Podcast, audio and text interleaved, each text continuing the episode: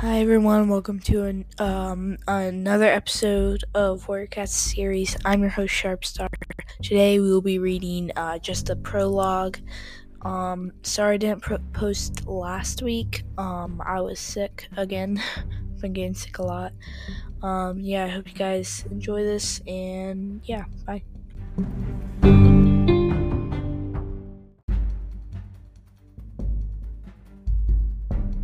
Okay, now we can read uh, the prologue of um, uh, The Rising Storm. An agonized groan echoed across the moon bleached fo- floor of a forest clearing. Two cats crouched in the shadows under one of the bushes at the edge. One of them writhed in pain, lashing his long tail. The other cat raised himself to his paws and bowed his head. He had been a medicine cat for many long moons, and yet he could only watch helplessly as the leader of his clan was overpowered by the sickness that had already claimed so many lives. He knew of no herb that would ease the cramps and fever the sickness brought, and his patchy gray fur bristled with frustration as the leader convulsed again, and then and then fell exhausted into the moss-lined nest. Fearfully, the medicine cat leaned forward and sniffed. There was still there was still breath in the leader's body, but was but it was a foul and shallow. It was foul and shallow, and the tom's thin flanks heaved with every gasp. A screech ripped through the woods. Not a cat this time, but an owl. The medicine cat stiffened. Owls brought death to the forest, stealing prey and even kits that strayed too far from their mothers. The medicine cat raised beseeching eyes to the sky, praying to the spirits of, of his warrior ancestors that the owl's call was not an ill omen. He stared through the branches that formed the roof of the den, searching the dark sky for Silverpelt, but the swath of stars where StarClan lived was hidden by clouds, and the medicine cat shivered with fear. Had their warrior ancestors abandoned them to the sickness of this ravaged that that ravaged the camp? Then the wind stirred then the wind stirred the trees, rattling the brittle leaves. High above, the clouds shifted and a single star sent a frail beam of light through the roof of the den. In the shadows, the leader drew in a long, steady breath.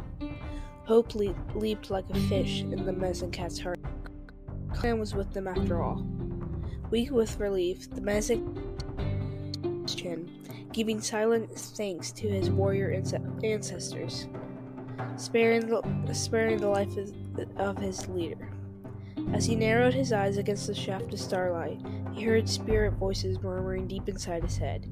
They whispered of glorious battles to come, of new territories, and of greater clan ri- and of a gr- greater clan rising from the ashes of the old. The medicine cat felt so- joy surge in his chest and, pu- and, pusol- and, pusol- and pulsate and pulsate through and impulsate through his paws. This star carried much more than a message of survival. Suddenly, without without warning, a wide gray wing swept across the ray of starlight, plunging the den into darkness.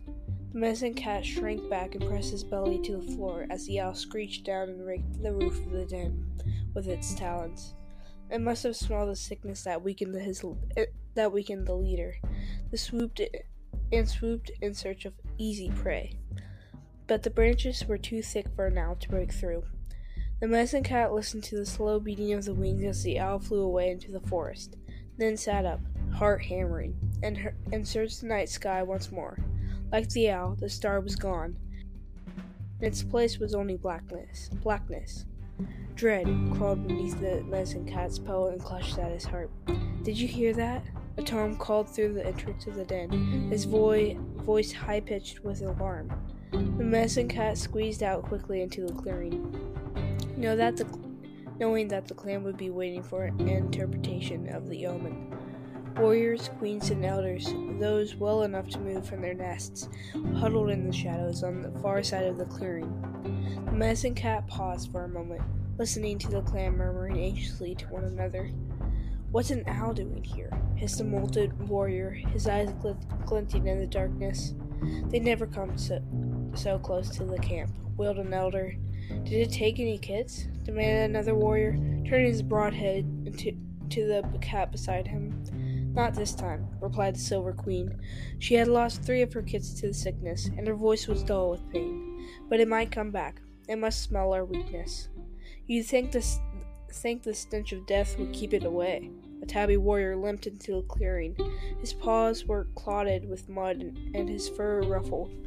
He had been bury- burying a clanmate. There was more more graves graves to be dug, but he was too weak to go on that night. How's our leader? he asked, his voice tight with fear. We don't know, replied Molted Tom. Where's the medicine cat? whined the queen. The cats peered around the clearing, and the medicine cat saw their frightened eyes gle- gleaming in the dark. He could hear the rising panic in their voices, and they and and knew they needed to be soothed, as assured that StarClan had not abandoned them completely. Taking a deep breath, the cat forced his fur, the fur to lie down on his flat shoulders and padded across the clearing. We don't need a medicine cat to tell it to, to tell us the owl's screech was, spoke of death. Whimpered, whimpered an elder, his eyes brimming with fear. Oh, wait. Uh, brimming with fear. How, do you how do you know? spat the molted warrior. Yes, agreed the queen, glancing at the elder. StarClan doesn't speak to you. She turned as the medicine cat reached them. Was the owl an omen? She mewed anxiously. Shifting his paws uncomfortably, the medicine cat avoided a direct reply. StarClan has spoken to me tonight, he announced. Did you see the star shine between the clouds? The queen nodded, and around her the other cat's eyes flickered with desperate hope. What did it mean? asked, asked what did it mean? asked the elder. Will our leader live? called the tabby warrior. The medicine cat hesitated. He cannot die now, cried the queen. What about his nine lives? Star Clan granted them only six moons ago. There's only so much th- strength StarClan g- can give, answered the medicine cat. But our ancestors has not have uh, have not forgotten us, he went on, trying to push aside the image of the owl's dark wing as it bolted out out the thin ray of light. Wait, as it blotted out the thin ray of light. The star brought a message of hope.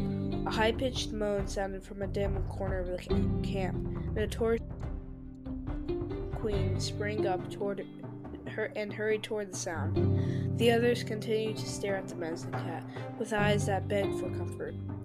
Did StarClan speak of rain? asked the younger warrior. It's been so long since it rained, and it might cleanse the camp of the sickness. The medicine cat shook his head. Not of rain, but a great new dawn that awaits our clan. And, the, that ray of light, our warrior ancestors showed me the new, the future, and it will be glorious. That then we'll survive. Me, the Silver Queen, will do, will do more than survive. The medicine cat promised. We shall rule the whole forest.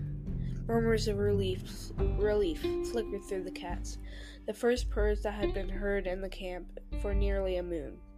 But the medicine cat turned his head away to hide his trembling whiskers. He prayed that the clan would not ask again about the owl. He dared not share the dreadful warning Star Clan had added when the bird's wing had obscured the star. That the clan would pay the highest pos- possible price for their great new dawn. And that's the end of uh, the prologue. Uh, we'll take a quick break and read uh, read uh, chapter one. Uh, see you guys in a minute.